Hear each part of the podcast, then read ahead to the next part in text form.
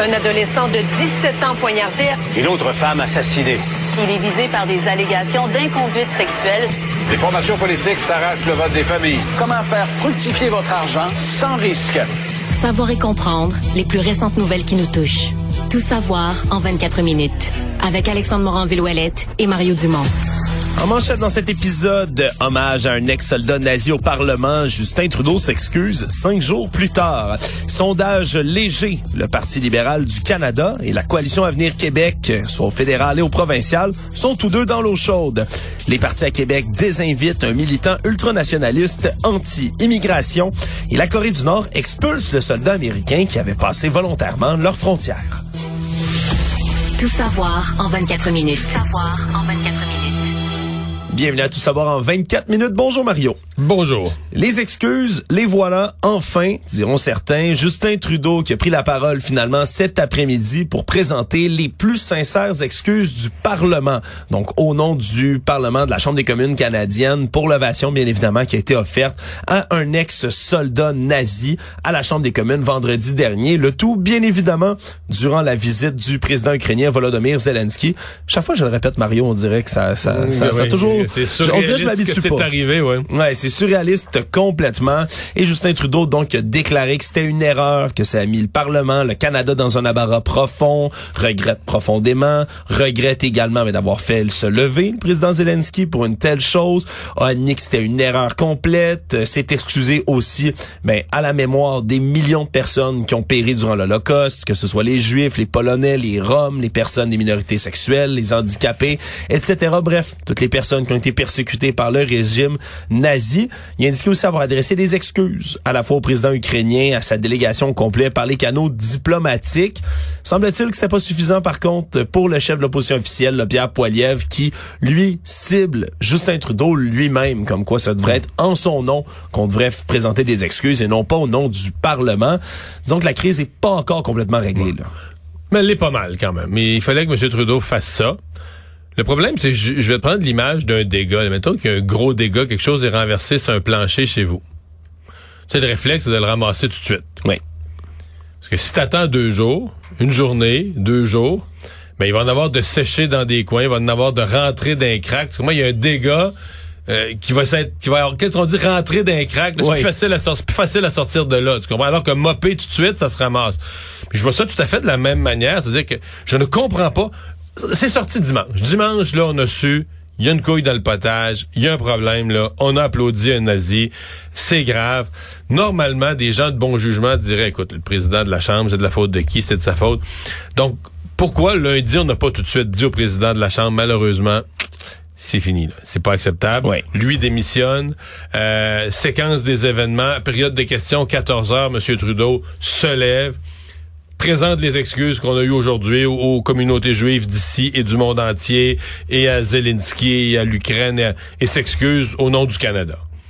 Puis à mon avis, là, lundi après-midi, on aurait dit, bon, ben, c'est un accident qui est arrivé. Terrible accident, gaffe du président, mais le président a payé pour sa gaffe. Le premier ministre a ramassé le mieux possible, le plus... Et donc après ça, la propagande russe, à mon avis, aurait pas eu le même effet. Pas dit qu'il n'y en aurait pas eu du tout, là. Non. Mais ça n'aurait pas eu le même effet. Donc, pourquoi ça a traîné? Ça a pris 24 heures à se poser la question, là. Ouais, mais là, le président, faut-il vraiment qu'il démissionne? Ouais, mais c'est un bon gars. Pour finir par conclure à la même chose, finir par conclure, ben non, c'est pas acceptable. Il faut qu'il démissionne. le président démissionne, prend, 20, prend plus de 24 heures. Puis là, un autre 24 heures où Justin Trudeau n'apparaît pas, ne se présente pas à la Chambre des communes, on le voit pas. Puis là, il réfléchit à ça, ouais, présenter des excuses, pas présenter des excuses. Finalement, cet après-midi, il présente des excuses. Donc, finalement, toutes les bonnes choses ont été faites. Mais je reprends l'image de mon dégât, là. Je veux dire, il y en a qui est rentré d'un crack, puis il y en a, il y a des gens qui ont attendu. Euh, ce matin, j'ai fait l'exercice, Alexandre. Je suis allé sur Internet, là, BBC, partout dans le monde, les journaux en France. Hein. le Monde, le euh, international. lire les titres. J'ai même pas lu, tu peux pas lire, ce serait trop long, lire tous les articles partout, mais juste un peu les titres, puis ce qu'on appelle le lead, là, la première phrase. tête, ouais. C'est épouvantable. Parce que Il y, a, nulle part, nulle part, nulle part où à l'international, on se questionne. Ah ben là, ça aurait l'air que le président, c'est lui qui a le pouvoir des invitations.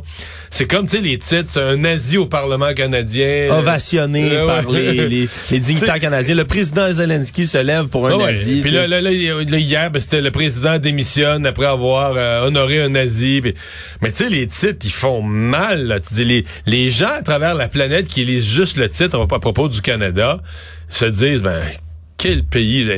Denis Coderre l'a dit euh, plus tôt cette semaine à, notre collègue Benoît Dudrisac, mais c'est triste comme propos, mais c'est ça pareil. On a l'air d'un pays de clowns, on a l'air d'une gang de clowns. Grosse journée au niveau des sondages, Mario. Deux sondages légers qui sont parus tant sur les intentions de vote au fédéral que les intentions de vote au provincial. Pendant qu'on parle de ce qui s'est passé à Ottawa, restons justement dans le fédéral. Alors que pour le Parti libéral, Justin Trudeau, mais c'est une mauvaise nouvelle après l'autre, Mario. Mais il regarde plus. Hein? Il les regarde plus, tu dis? Non, je, je, niaise même pas. Là. Je pense que les libéraux à cette étape-ci, en tout cas les, plus matures, ceux qui ont de l'expérience politique, se disent, garde, c'est une phase là, jusqu'à Noël au moins, on est dans le trouble. Fait que là, je veux dire, un Anos, un Abacus, un Léger, un Ipsos. Peu importe d'où il vient, ah, on, on, les regarde plus. On, on les regarde du tapis puis on, on les regarde plus. Ils redeviendront pas bons par miracle. Je veux dire, faut que les libéraux se disent, on va taper dans le fond du baril, puis à partir de là, ben là, on va changer notre stratégie, s'occuper des bonnes affaires, attaquer Poliev, le faire trébucher. Ouais. Mais là, moi, je te dirais, si moi j'étais libéral, mon message, c'est regarde, on les regarde plus.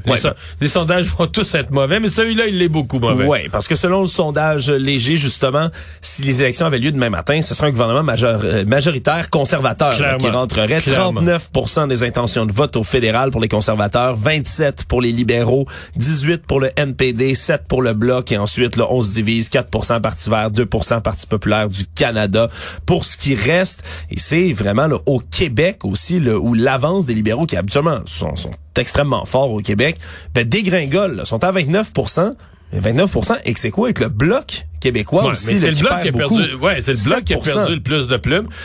Ce qui veut dire que les conservateurs, on se demandait, tu sais, leur congrès au Québec, ça a-tu marqué des points, leur petite publicité, leurs attaques contre le bloc? Ben, il semble que ça a été le message de Pierre Poliev été entendu, en tout cas plus que ça à quoi je m'entendais. Parce que j'avais trouvé que les bah, je veux dire, les attaques contre le bloc, je trouvais ça moyennement efficace. Puis, mais c'est comme si son message passe, son message sur le pouvoir d'achat euh, semble trouver résonance vraiment auprès des électeurs. Oui, puis ça se traduit par donc une dégringolade de 7% des intentions de vote pour le bloc québécois. Parce qu'on s'en va quand même derrière, à 23% au Québec, suivi de 13 là, pour le Parti démocratique du Canada, le, nouveau Parti démocratique du Canada, le NPD. Sauf que les conservateurs, c'est plus 5 par rapport au dernier. Là, et c'est surtout ça qu'on... Et alors que le dernier sondage il était à 18, puis ça, c'est là. Écoute, depuis, depuis je sais pas combien d'années, 7, 8, 9 ans, les conservateurs sont toujours là, là 17, 18, 19, répartis dans les mêmes régions, qui leur permettent d'avoir plus ou moins une dizaine de députés, région de Québec, c'est ça. Fait que là, tout à coup, passer de 18 à 23, tu dis, hop, là, il y a, y a, vraiment du mouvement à quelque part. Par contre, au niveau de qui ferait le meilleur premier ministre, là, on avait déjà vu qu'il y avait une tendance qui se renversait. Là. Ça faisait déjà un bon moment que Pierre Poilievre avait, avait, de la difficulté, disons, à coiffer Justin Trudeau à ce chapitre-là. Et là, c'est 26% des Canadiens qui pensent là, que Pierre Poilievre serait le meilleur premier ministre. Mais au Québec, c'est 16 C'est 10 de moins quand même que dans le reste du Canada. Donc, il y a quand même là, un effort qui devrait être fait de ce côté-là pour Pierre Poilievre. Puis à l'inverse, Justin Trudeau, comme meilleur premier ministre, est plus populaire euh, au Québec que... Donc, Justin Trudeau est encore vu comme le meilleur premier ministre au Québec. Pas dans les autres provinces canadiennes, mais au Québec. Oui, donc ce sera au moins un point sur lequel euh, Justin Trudeau pourra se réjouir, Mario. Et pour euh, ce Parce qu'il n'y en a pas beaucoup. Parce qu'il y en a effectivement pas beaucoup. Et à Québec. À Québec, ça aussi, ça se surveille alors qu'on est à cinq jours quand même de l'élection partielle dans Jean Talon. C'est d'ailleurs un des facteurs qu'a observé là, le sondage léger, les intentions de vote là, dans la grande région de Québec. Là. Pour ce qui est de l'entièreté de la province, ben on tombe quand même du côté là, de la coalition Avenir Québec. On est à 34% des intentions de vote. C'est le plus bas là, depuis son élection en 2018. Donc on est quand même là dans quelque chose de nouveau. 22% euh, en deuxième position pour le, le, Parti québécois hein, quand même qui continue. Qui se maintient. Qui se maintient. il a arrêté sa montée par exemple. Ça monte plus. Ça monte plus, mais ça rebaisse pas. Ça, ça a monté puis ça retombe pas. Ouais, puis pour un parti évidemment qui a quelques sièges seulement là, à l'Assemblée nationale, ben ils font très bien dans les intentions de vote. Québec solidaire en troisième position à 17% Le Parti libéral à 14% suivi d'Éric Duhem et le Parti conservateur du Québec à 12% Donc des intentions de vote là, qui se qui succèdent comme ça. Qui... Le gros du mouvement, parce que tu as parlé de l'élection partielle de Jean Talon, mais alors qu'on est à quelques jours d'une élection partielle, c'est ça qui est frappant, c'est que dans le reste du Québec, Grand Montréal, région du Québec, il n'y a pas de méga mouvement. Le mouvement, c'est à Québec, en fait, dans le grand Québec, que ça se joue, qu'il y a eu des mouvements, euh, je dirais quasiment violents de l'opinion publique. Là. Ouais, c'est massif. Là, on est la CAQ en ce moment se retrouve deuxième des intentions de vote dans la grande région de Québec à 23% C'est le Parti québécois qui se retrouve à 30% des intentions de vote, qui est en tête. Mais la CAQ a perdu par rapport au dernier sondage, c'est 10 points. 10 points, c'est c'est énorme. Ceux qui prennent beaucoup de pourcentage, c'est Québec solidaire qui ont augmenté de 7 points de leur côté, se retrouve à 20% des intentions de vote, donc seulement 3 derrière la CAQ, qui quand même 6 pour le Parti libéral du Québec en bon dernier, 21% pour le Parti conservateur aussi du Québec, donc qui dépasse même Québec solidaire, se retrouve troisième non, C'est aussi le retour d'Éric Duhem un peu, là, qui était comme après depuis l'élection, était en disparition. là, tout à coup, dans ce sondage-là, il réapparaît, en tout cas dans sa région de prédilection, dans la région de Québec, il réapparaît comme un joueur. S'il y avait des élections demain matin, là, il, serait au même point qu'à la dernière élection. Là. Euh, pas sûr de gagner un comté, mais proche de pouvoir en gagner, donc il est revenu, il est revenu compétitif dans la région de Québec, alors qu'on avait l'impression il y a six mois qu'il était en train de, qu'il était en train de s'évaporer. Oui, puis ça va être une partielle intéressante, Mario, surtout que pour une élection partielle à date, on a des taux de participation records pour les élections par anticipation aussi, le, vote par anticipation. mais ça va être plus à Québec. Si tu compares avec des, des comtés à Montréal, les gens à Québec sont plus politisés, sont plus suivent de plus près la politique. Donc euh, je suis pas, euh, je suis pas étonné. Dans Jean Talon en plus, c'est un comté euh, vraiment, excuse-moi, le comté voisin du Parlement en face du, du Parlement. Oui, mais ça va être intéressant. Oui, oui, ah, oui, écoute, mais ça va être d'autant plus intéressant que ça risque d'avoir voté, bon, ça ne votera pas à 85% dans une partielle, mais ça risque d'avoir voté plus significativement que dans les récentes partielles. Il y en a eu quelques-unes, tu sais, qui avaient quoi, 20, 20, 25 de participation, c'est pas beaucoup de monde, là. Actualité. Tout savoir en 24 minutes toujours dans l'actualité québécoise. Aujourd'hui, tous les partis qui sont représentés à l'Assemblée nationale ont décidé de bloquer la participation d'un militant ultranationaliste anti-immigration, Alexandre Cormier-Denis, qui lui devait venir parler aux consultations générales qui touchent à la réforme de l'immigration, entre autres, parce que il y a des auditions particulières qui se font d'habitude où on a une liste d'invités, mais quand on parle des consultations générales, n'importe qui, n'importe quel citoyen qui veut soumettre un mémoire, règle générale ou mais presque. ça. Mais moi, je, je, je, connais ça un peu. Là. Dans les auditions générales, n'importe qui peut soumettre un mémoire. Donc, c'est ouvert à tous. Mais ce n'est pas un automatisme. Si 300 euh, citoyens déposent des mémoires, c'est pas un automatisme que tout le monde est entendu. Là. Non. On peut décider, on peut écrire à des fois, on va dire à des gens, on va leur remercier pour leur mémoire, on va leur dire qu'il va être lu, qu'il va être remis aux parlementaires en vue d'être lu par chacun des parlementaires, mais que euh, on n'aura pas le temps de les entendre. On n'aura pas le temps de les entendre. Donc lui, on l'a quand même inscrit là. Oui, puis semble-t-il, puis évidemment, il y a eu une petite guéguerre aujourd'hui entre les partis pour savoir qui qui l'avait mis sur la liste, qui l'avait autorisé à venir, semble-t-il, du côté de la coalition Avenir Québec, Simon Jean Barrette, le leader, qui a dit qu'on avait déjà prévenu les partis d'opposition que cet homme-là était censé venir. Bref, on sait, on, on s'est fait un peu une guéguerre autour de tout ça. Mais tout ça pour dire qu'Alexandre Cormier-Denis, lui, ne viendra pas donc aux consultations générales de planification sur l'immigration. On a annulé sa présence. Oui, on a annulé sa présence sur la base quand même, Mario, et je t'avoue, moi, qui s'intéresse beaucoup, règle générale, au mouvement complotiste, des informations et tout ça. C'était pas quelqu'un que j'avais beaucoup sur mon radar. Mais je suis allé m'intéresser cet après-midi quand même à son contenu puis à ce qu'il produit c'est quand même plus que controversé, là, les propos que cet homme-là rapporte. Moi, je vais te dire ce que je pense. D'abord, j'ai compris l'exemple, le type, là, il embarque dans les, toutes les affaires ethniques, puis là, il y en a un qui serait plus intelligent qu'un autre. Est-ce que ça a sa place dans un parlement? Non. Non, il, a dit c'est douteux pour un couple de blancs d'adopter un enfant noir. Euh, euh, parle d'envoyer en prison tous les gauchistes qui sont pour l'écologie. C'est c'est ça va euh, ça va très loin disons. C'est pas un niveau de propos que tu vas entendre dans un qui fait grandir mettons la discussion dans un parlement. Oui. Mais Là, en l'ayant invité, puis désinvité, excuse-moi, là, on vient de jouer le jeu du gars, pas à peu près, là. Oui. Parce que là, son nom circule partout, dans tous les médias. Moi, je te gagerais qu'il va avoir augmenté peut-être de 50% si c'est pas doublé son nombre d'abonnés. Ça se pourrait, oui. Puis là, les gens, les nouveaux abonnés vont aller l'écouter. Et qu'est-ce qu'il va leur dire? C'est quoi la base de toutes les théories du complot? Ah, vous voyez, là, il a pas voulu que je le dise. Moi, j'allais dire la vérité au Parlement. il a pas voulu... Fait que là, faut que vous écoutiez ma chaîne tout le temps parce que la vérité, vous l'aurez jamais dans les autres médias. Il a déjà commencé à réagir comme Mais ça, non, mais je te le confirme, je suis allé vérifier. C'est gros comme le bras. Fait que là, tu dis, ouais, ouais, ouais, ouais, ouais, ouais.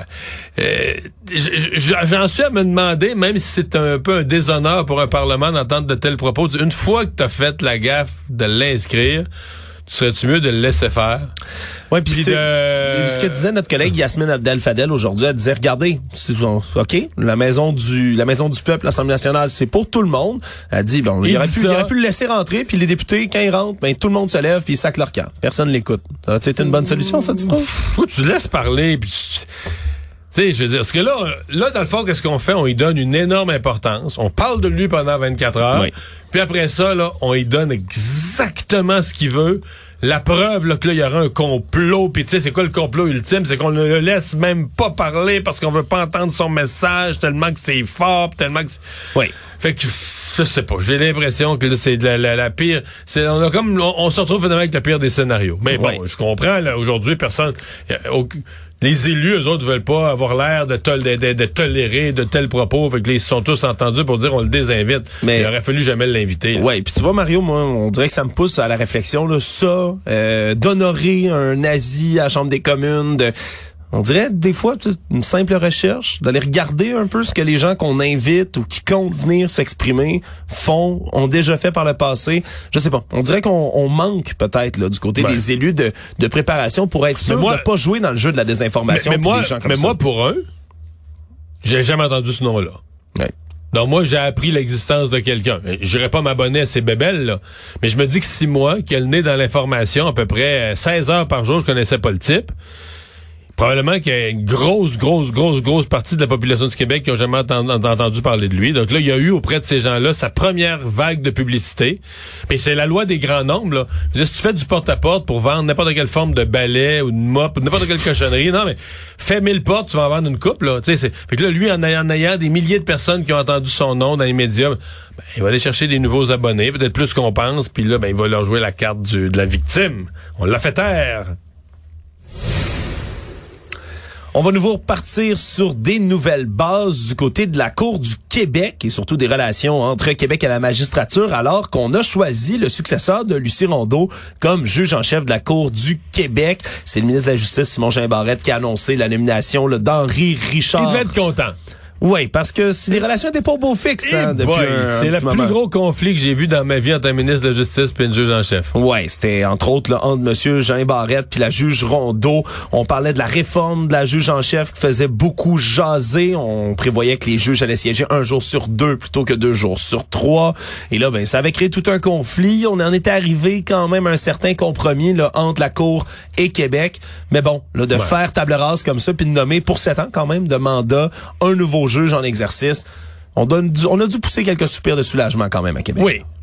Puis en même temps, pour Simon Jolin Barrette, c'est un défi supplémentaire parce que là, avec le juge Rondeau, on avait tous comme accepté l'idée, regarde, ça s'entend pas pantoute. Puis c'est vrai que le juge Rondeau, il avait fait quelques coups, là. euh, tu t'as parlé de la réforme. Elle dit, ah, autres, juges, on va travailler moins, mais ça déborde de- déjà devant un tribunal. Imagine, t'es ministre de Justice, tu veux rendre du service à la population, puis là, les juges te disent, on va travailler moins, on va, on va siéger moins. Je comprends Simon Jolin Barrette d'avoir réagi.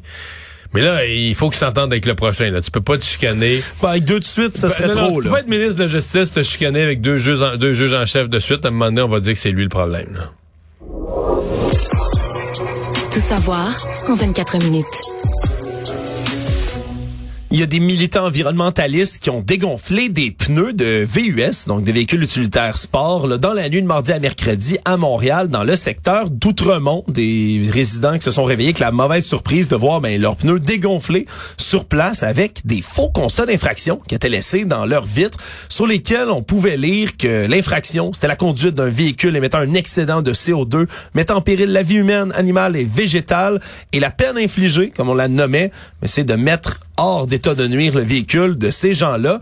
Des méfaits qui ont été revendiqués là, pour la semaine de la rage climatique. Et donc, là, c'est des militants environnementalistes qui ont fait ce coup-là. C'est pas la première fois qu'on le voit, celui-là, Mario, puis il y a bien des gens qui ça fait pas très plaisir de voir ça à chaque fois. Là. Ben, en fait, euh, tu sais, des gens, des fois, tu peux être pressé de partir le matin, tu peux avoir un rendez-vous médical, aller reconduire tes enfants.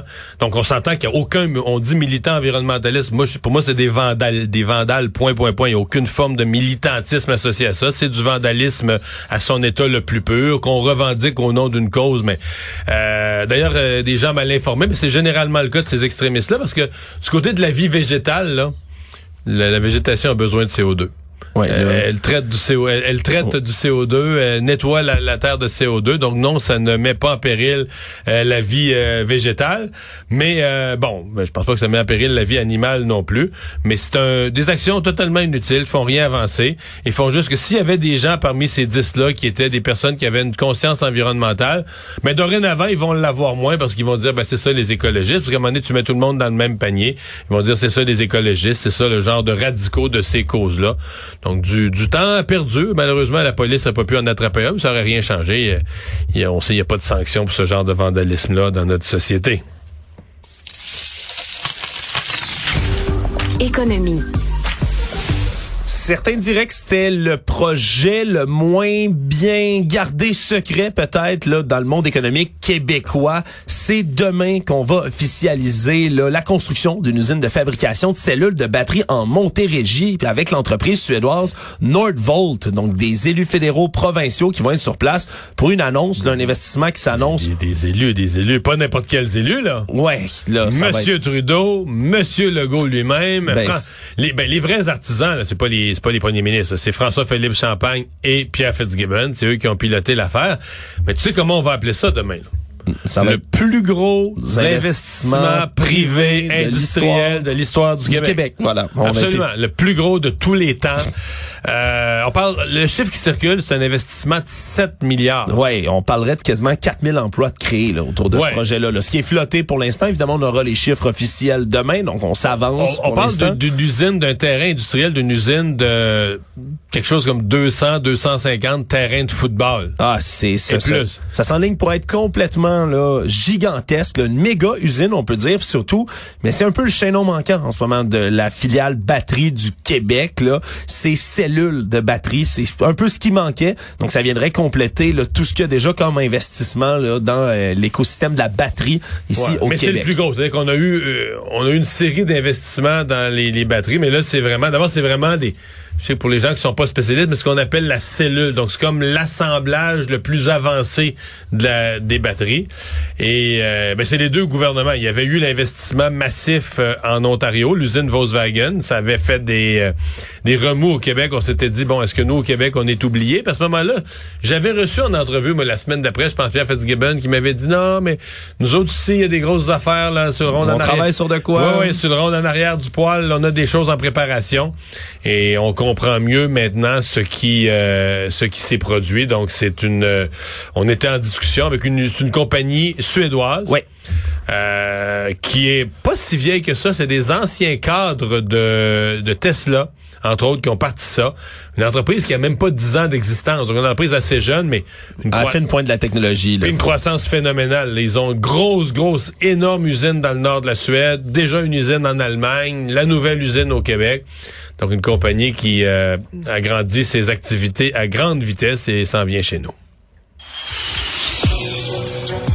Le monde.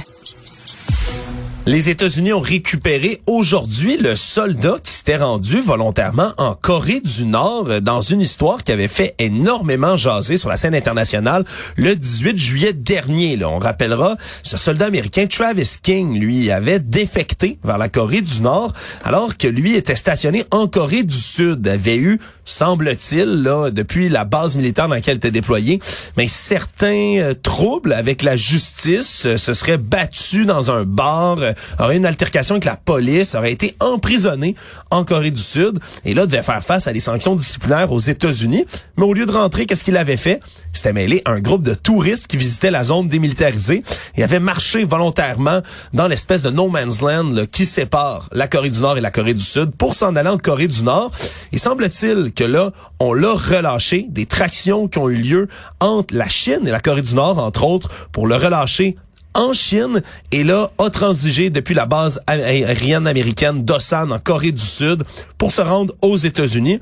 Pour l'instant, on ne sait pas si le gouvernement américain vont le poursuivre, vont imposer des sanctions. Ben c'est quelque chose qui se pourrait, là, on Ben s'entend, après tout ça. Mais on assure du côté américain qu'il n'y a eu aucune concession, aucune percée diplomatique réalisée avec Pyongyang dans cet échange-là.